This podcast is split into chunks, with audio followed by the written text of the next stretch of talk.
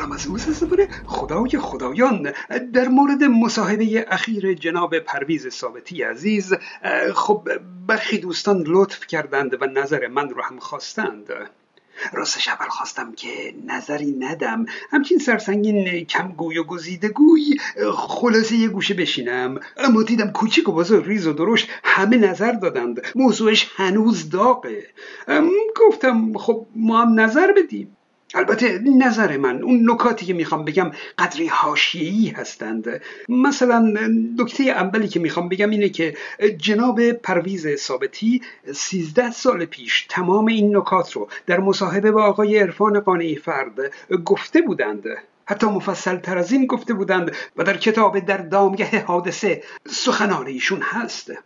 خودمونیم حتی نسخه پی دی اف رایگانش هم می‌تونید گیر بیارید. یعنی همه دسترسی به این کتاب دارند. اما این کتاب هیچ وقت این همه سر و صدا نکرد که این مصاحبه اخیر آقای ثابتی سر و صدا کرد. می‌خوام بگم فرق رسانه رو با کتاب می‌بینید؟ رسانه است که سر و صدا ایجاد می‌کنه. و خلاصه به چشم میاد. نکته دوم باز هم همین نقش رسانه است. اونقدر مهمه که قبل از ظهور جناب پرویز ثابتی در تشکیلات ساواک ساواک چیز دیگه ای بود. ساواک در چشم مردم یک سازمان امنیتی شاید مخوف و مرموزی بود. اما آقای ثابتی در مقابل چشم مردم که خب اون گروه های تروریستی هم می‌بینن دیگه توی اون شرایط به عنوان نماینده ساواک به عنوان مقام بلند پایه امنیتی به تلویزیون اومد. بدون ترس و شجاع اومد و از ساواک و عملکرد ساواک دفاع کرد و ساواک رو رسانه ای کرد. دیگه مردم ساواک رو با چهره پرویز ثابتی میشناختند. دیگه مرموز و مخوف نبود. ساواک مقابل خبرنگارا می نشینه و به سوالات پاسخ میده. با آرامش و خوشرویی پاسخ میده. چهره پرویز ثابتی مثلا مثل لاجوردی این رژیم نبود که آدم با دیدنش باید کفاره می‌داد. خوشرو و خوش صحبت بود. و به همون نسبت چهره ساواک رو خوشرو نشون می‌داد.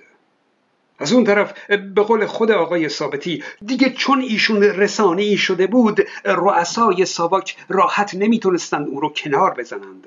برای کنار زدنش باید حتما از شخص شاه اجازه می‌گرفتند. این هم از اهمیت رسانه است. در دوران پنجاه و هفت هم من بچه دبستانی بودم. به یاد دارم که حتی بچه های دبستانی هم اسم پرویز ثابتی رو می آوردند و می‌گفتن مثلا خودش توی زندان اینجوری مثلا فلان بلا رو سر آیت الله طالقانی می آورده و از این حرفا و از این دروغ ها یعنی مردم ساواک رو به پرویز ثابتی میشناختند. حتی هنوزم که هنوزه مردم ساواک رو با چهره پرویز ثابتی می‌شناسند انگار اینکه اصلا رؤسای ساواک کیا بودن مهم نیست. اینکه مثلا رئیس ساواک در سال 57 سپهبد ناصر مقدم با خمینی زد و بند کرد. پرویز ثابتی رو مهار کرد. زندانیا را آزاد کرد و در نهایت هم در روز 22 بهمن 57 بیانیه بیطرفی ارتش رو امضا کرد و با وجود همه این خیانت هایی که به شاه کرد آخر سر کمتر از دو ماه بعد از اون بیانیه توسط رژیم اسلامی اعدام شد. دیگه رژیم خمینی نیازی بهش نداشت. امروز کسی عمل کرده ساواک رو با اون رئیس ساواک محک نمی‌زنه بلکه فقط با جناب پرویز ثابتی محک می‌زنند چون همه چهره پرویز ثابتی رو می‌شناسند. نکته سوم این که خیلی شنیدم میگن که روایت این طرف رو هم بشنوید. این مهمه که تا الان روایت تاریخ رو از کتاب های مدرسه تا کتاب های تاریخ داخل ایران همه از سوی رژیم اسلامی بوده و مردم باور می‌کردند. حتی اگه اونا از خرس توی زندان هم صحبت می‌کردن ها مردم باور می‌کردند. خرس آخه. الان دیگه مردم به حرفای رژیم اعتماد ندارند. برای همین همه تاریخی که اونها نقل کردند روی هوا رفته. و باید تاریخ رو از اول بخونیم. به دنبال روایتی باشیم که قابل اعتماد باشه. اینکه شاه کی بود؟ مصدق کی بود؟ میرزا کوچک خان کی بود؟ خمینی کی بود؟ از اینا بگیر بیا تا اینکه ساواک چی بود؟ فلسطین چی بود؟ کی چی بود و اینا؟ در کلیپ مربوط به سینما رکس آبادان اشاره کردم که یکی از دلایلی که حکومت شاه اعلام نکرد که این جنایت کار انقلابیون و آخوندها بوده به خاطر این بود که می‌دونست فایده نداره. اون زمان مردم ایران به روایت حکومت ایران اعتماد نداشتند. دیگه چون این حکومتی بقا نخواهد داشت.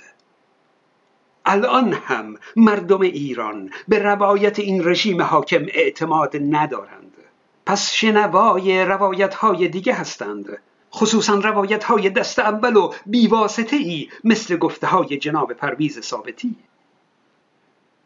نکته چهارم من اینکه وجود ساواک لازم بود. کار درستی بود.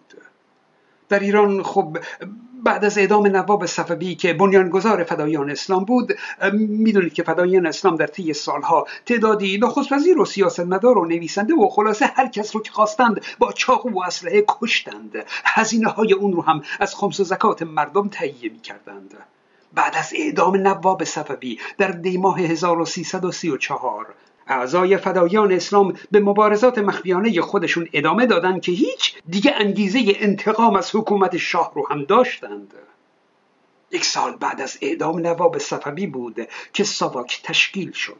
در اوایل سال 1336 این از اوضاع داخل ایران بود. از اوضاع خارج هم جوی که اون موقع وجود داشت در دوران جنگ سرد به خاطر جلوگیری از نفوذ شوروی و نفوذ مارکسیسم و اینها پیمانهایی تشکیل شد. ایران به پیمان بغداد پیوست که بعدا اسمش شد پیمان سنتو.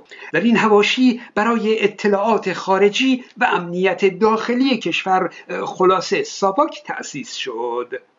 و می‌دونید که پرویز ثابتی سال 1338 به ساواک پیوست. یعنی فقط دو سال بعد از تأسیس ساواک.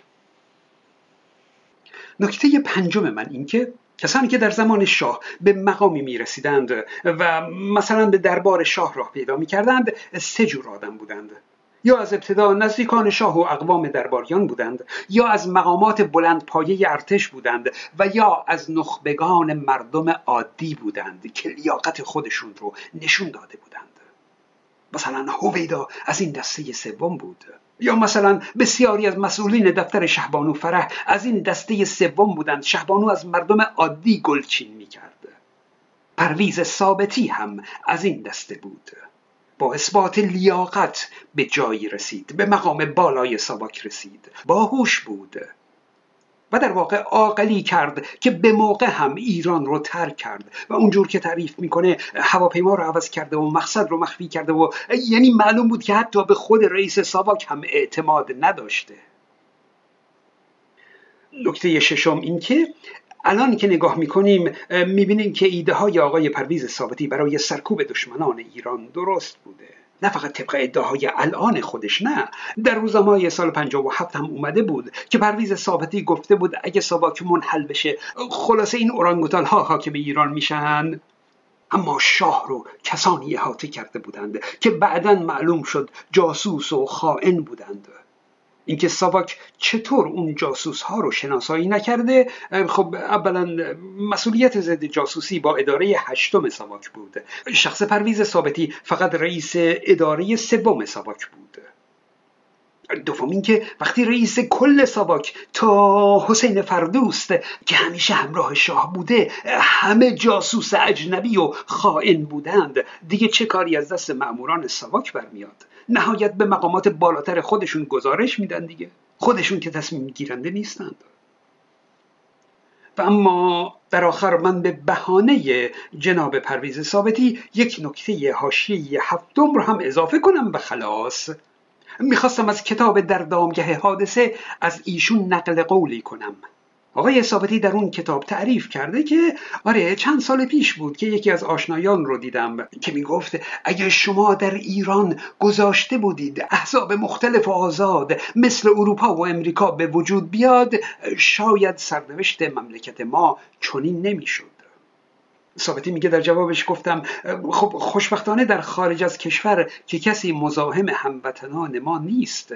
در همان لس آنجلس صدها هزار ایرانی زندگی می کنند اما چرا یک سازمان سیاسی یا حزب واقعی و مستحکم پا نمی‌گیره؟ این نکته مهمیه. واقعیت اینه که ما خیلی به متحد شدن در چارچوب سازمان و احزاب سیاسی عادت نداریم. ما اشخاص رو می‌بینیم. گرد اشخاص می‌تونیم متحد بشیم. در بین ایرانیان کسی رهبری حزبی سراغ نداره. چه برسه به اتحاد بین احزاب و سازمان ها برای امریکا شاید این موضوع جا افتاده باشه که مردم به یک حزب اعتماد کنند. اما در بین ایرانیان همیشه رهبری فردی بوده. دیگه می‌دونید چی می‌خوام بگم. پس وقتتون رو بیشتر از این نمی‌گیرم. بدرود دوستان.